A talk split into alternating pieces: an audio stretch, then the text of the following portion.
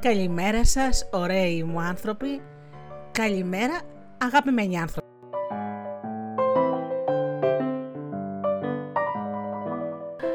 Καλημέρα λοιπόν σε παιδιά και μεγάλους που ακούν αυτή την εκπομπή. Φωτεινά καλημεράκια με τη Γεωργία. Εκπομπή καλημερίσματος, παραμύθια, τραγούδια, παιχνίδια, ποίηματα, όλα. Και πάμε λοιπόν τραγουδάκι.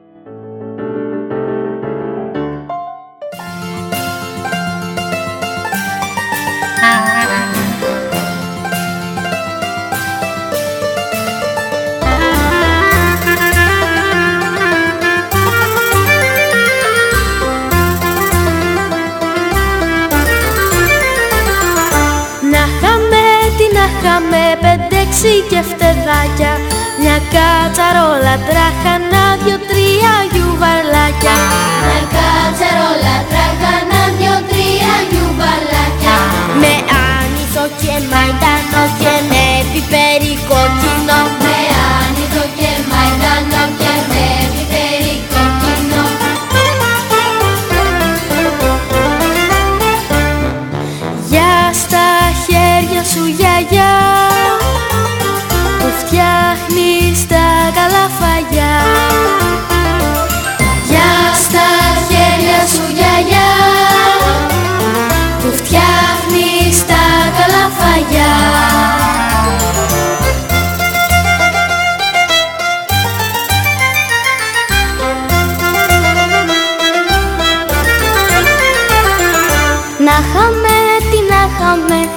αρνίσια παϊδάκια.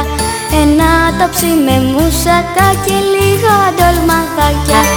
Ένα ταψί με μουσακά και λίγα ντολμαδάκια. Με άβολε μονοπάχι να έχουνε περιχυθεί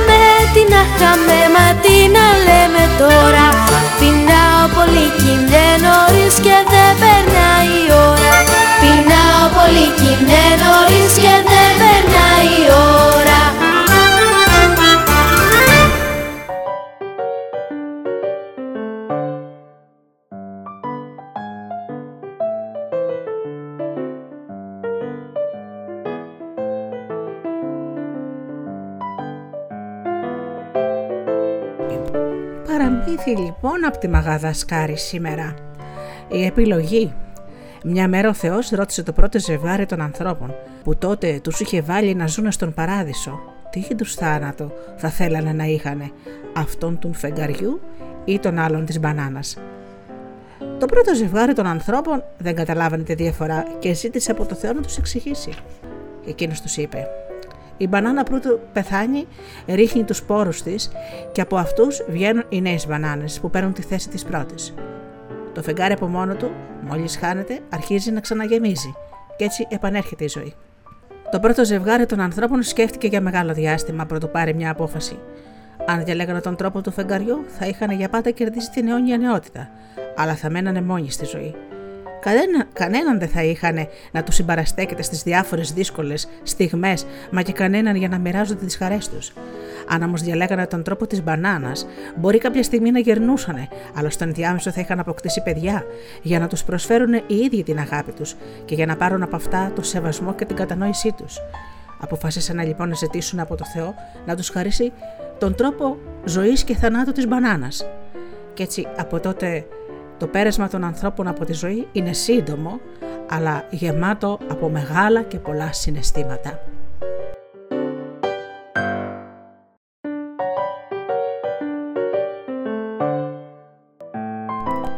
Και θα σας πω κι άλλο ένα, όμως, όχι όμως παραμύθι. Θα σας υπενθυμίσω το πιο λαμπερό αρχαίο Έλληνα Θεό, τον Απόλλωνα. Ο Απόλλωνας λοιπόν λεγόταν και Φίβος και συμβόλισε τον ήλιο. Ήταν ο θεός του φωτός και της μουσικής. Ήταν στο δεκάθεο. Γονείς του ήταν ο Δίας και η Λιτό και η αδερφή του η Άρτεμις. Γεννήθηκε στο πανέμορφο νησί της Δήλου. Όταν ήταν ε, μικρός λοιπόν, γεννήθηκε στη Δήλου και σαν βρέφος λοιπόν, σκότωσε το δράκοντα Πίθωνα που καταδίωκε τη μητέρα του και αποκλήθηκε πίθιος. Έγινε τιμωρός της Νιώβης για την αυθαδιά της. Στον πόλεμο της Τρίας βοήθησε τον Πάρη να σκοτώσει το μεγαλύτερο ήρωα των Αχαιών, τον Αχιλέα. Είδησε το μαντίο των Δελφών και απεκλήθη λοξίας, καθώς οι χρησμοί του μαντίου ήταν λοξοί, δηλαδή ασαφείς.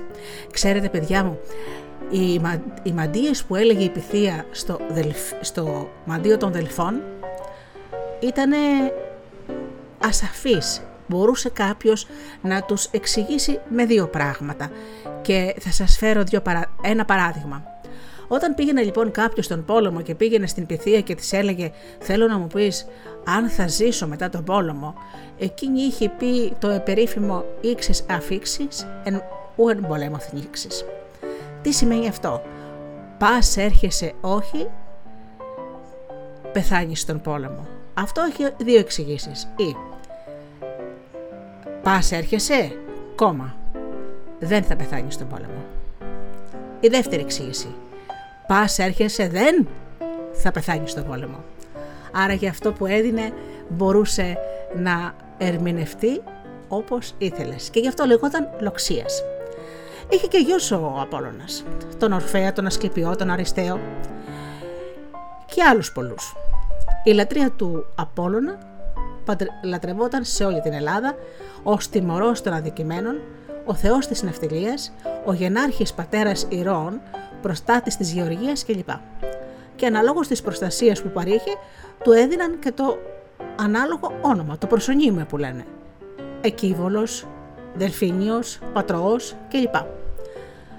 Το μέρος όπου σκοτώθηκε ο Πίθωνας θεωρείται το κέντρο της οικουμένης, ο ομφαλός της γης. Γι' αυτό και ο Δίας έστειλε δύο αητούς από τα πέρατα της γης με εντολή να σταθούν ακριβώς στο κέντρο της. Εκεί που σκοτώθηκε ο Πίθωνας είναι σήμερα τα τέμπη. Τα ιερά πτηνά όμως στάθμευσαν στο μαντίο των Τελφών και τότε κοντά στη θέση της ιέρειας βρισκόταν τα χρυσά ομοιώματά τους. Στους μεγάλους αθλητικούς αγώνες που γινόταν στους Δελφούς, τα πίθια, λέγανε ότι προέδρευε ο ίδιος ο Απόλλωνας και είχαν το ανάλογο κύρος με τους Ολυμπιακούς αγώνες.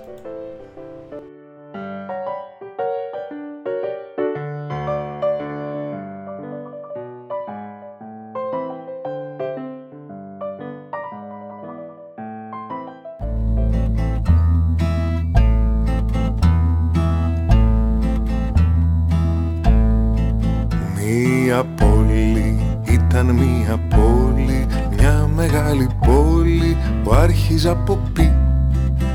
Όπως λέμε Πέτρος, όπως λέμε Παύλος, όπως λέμε πίτσα με τυρί.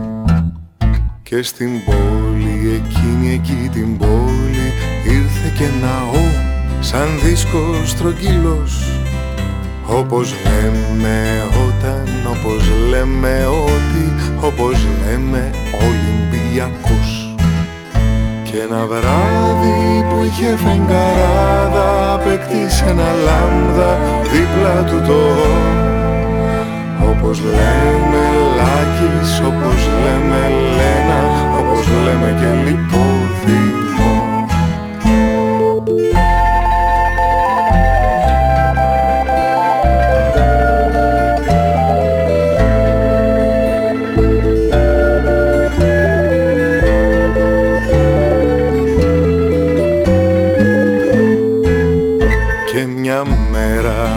μέρα που έπιναν γρανίτα έπεσε ένα ήττα από τον ουρανό. Όπως λέμε ήλιος, όπως λέμε ήχος, όπως λέμε φως ηλεκτρικό. Μια πόλη ήταν μια πόλη, μια μεγάλη πόλη που άρχιζε από πι. Όπως λέμε, πες μου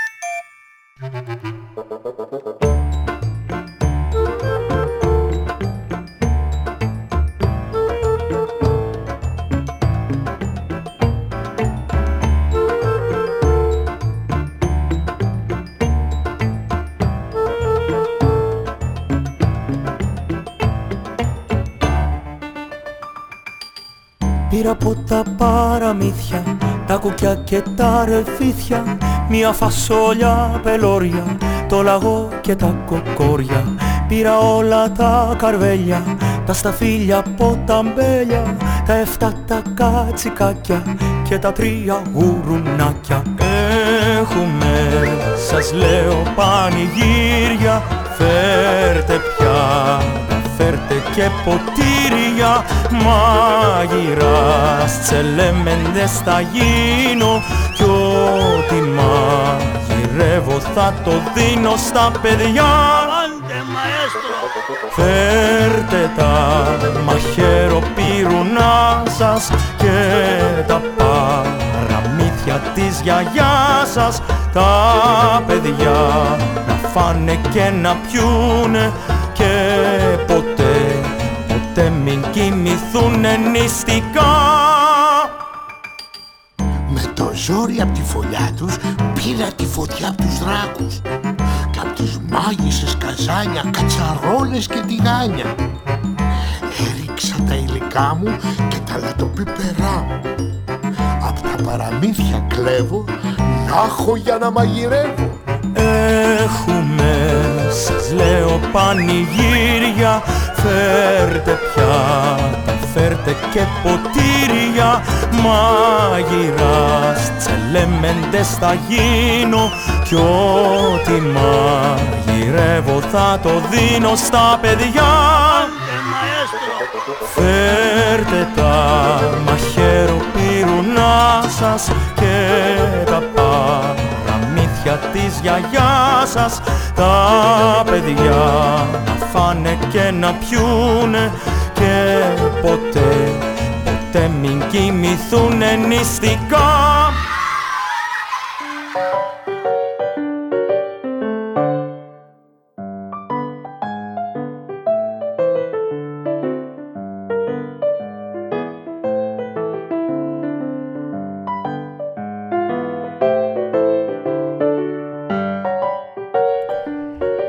Ένα ποιηματάκι του Ζαχαρία Παπαντονίου.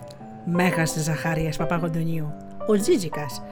Πού είσαι τάχα εδώ κοντά, τζιτζικά μου, τζιτζικά μου, που είσαι τάχα σκλαβωμένος και λαλής ευτυχισμένος; Τι χαρούμενος που θα είσαι, μες στην πρωινή μουριά μου, τραγουδείς και αποκοιμάσαι, τζιτζικά μου, τζιτζικά μου. Τραγουδείς το μεσημέρι, τζιτζικά μου, τζιτζικά μου, τραγουδείς το καλοκαίρι που στο δέντρο σε έχει φέρει. Τραγουδείς πολύ κοντά μου, στον κορμό, στον κλαδό, στον κλάδο να σε. Δεν σε πιάνω, μη φοβάσαι. Τζιτζικά μου, τζιτζικά μου. Αυτό παλιά ήταν και τραγουδάκι. Πάμε λοιπόν παιχνιδάκι. Είναι λοιπόν ένα απλό παιχνίδι, όμως παίζονταν σε όλα τα μέρη της Ελλάδος ε, και λέγεται Κούκος Πούπος.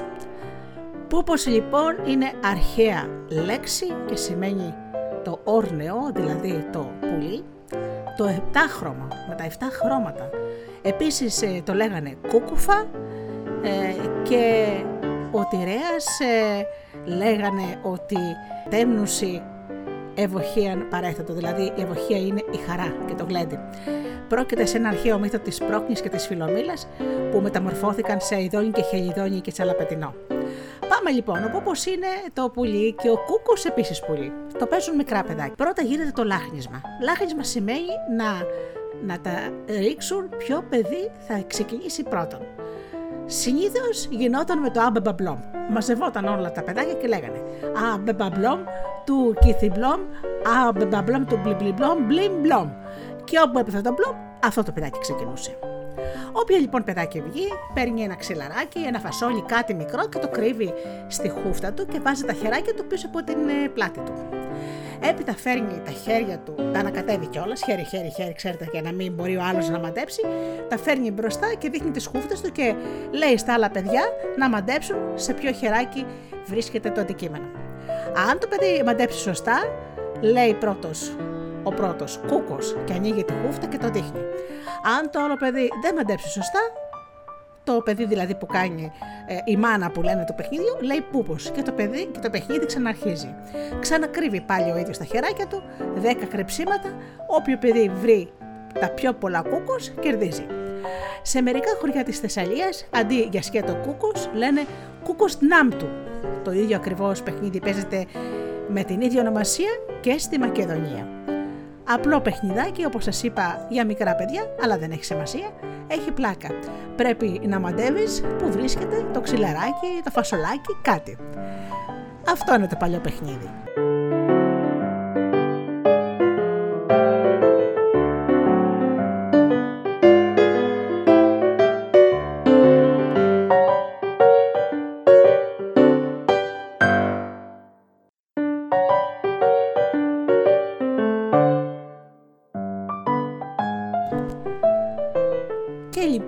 Ένα πολύ παλιό επάγγελμα που πλέον δεν υπάρχει. Ήταν αυτός που άναβε τις κολόνες που υπήρχαν στους δρόμους. Νομίζω λεγότανε ο Αναβοσβήνης. Αν δεν θυμάμαι και πολύ καλά, αλλά θυμάμαι το επάγγελμα. Κοιτάξτε λοιπόν να δείτε τι γίνεται. Τα παλιά τα χρόνια υπήρχαν κολόνες δεξιά και αριστερά του δρόμου, που όμως είχαν μέσα λιχνάρια. Δεν είχε εφευρεθεί το ηλεκτρικό. Έτσι. Έτσι λοιπόν, όταν σε ένα σουρουπόνι, υπήρχε ένας άνθρωπος από το Δήμο που με ένα μακρύ ξύλο που είχε στην άκρη του φωτίτσα, ε, άνοιγε ε, με το ένα ξυλάκι την πορτούλα ε, του φανού και άναβε με, το, με τη φωτιά ε, το λιχνοστάτη. Δηλαδή ήταν μέσα κάτι που είχε διάρκεια, το λιχνάρι δηλαδή, είχε διάρκεια όλη τη νύχτα. Αυτή λοιπόν τη δουλειά την έκανε ακούραστα και συνέχεια. Ήταν το επάγγελμά του, γι' αυτό πληρωνόταν. Μόλις ξημέρωνε έπρεπε να τα σβήνει. Έπρεπε να φροντίσει να συμπληρώνει λάδι στο λιχνάρι. Ήταν μια κανονική δουλειά. Βέβαια μετά εφευρέθηκε το ηλεκτρικό και αυτό το επάγγελμα απλά δεν υπάρχει. Αυτό λοιπόν είναι ένα από τα παλιά επαγγέλματα.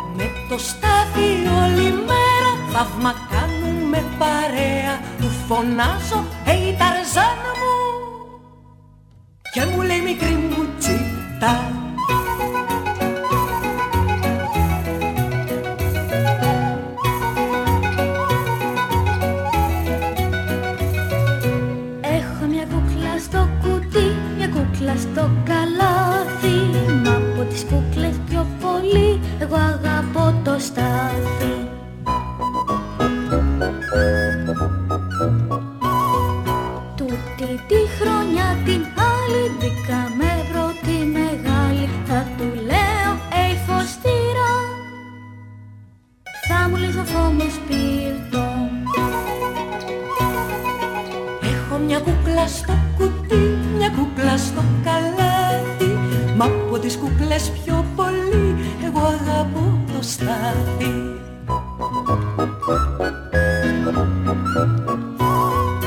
Με το στάθι όλη μέρα θαύμα κάνουμε παρέα. Του φωνάζω «Hey Ταρζάν μου»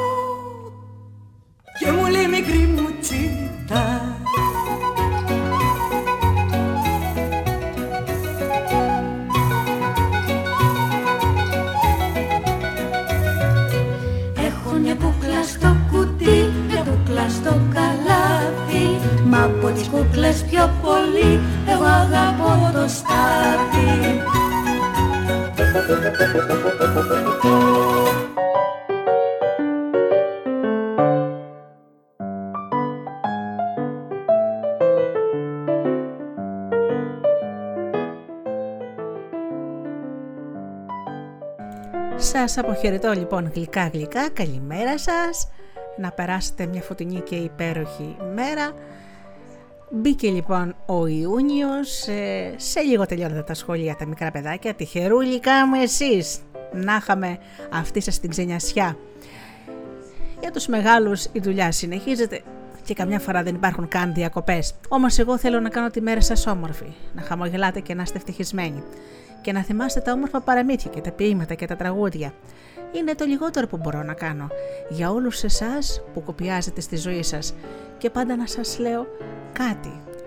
Να κοιτάτε να προσφέρετε χαρά και να παίρνετε χαρά γιατί τελικά σε αυτή τη ζωή αυτό είναι. Γίνετε άνθρωποι με το α κεφαλαίο. Χαμογελάτε ό,τι και να συμβαίνει. Το κεφάλι ψηλά. Και πάντα, μα πάντα, μα πάντα, μα πάντα αγαπάτε τον άνθρωπο που βλέπετε κάθε μέρα στον καθρέφτη. Καλή σας ημέρα!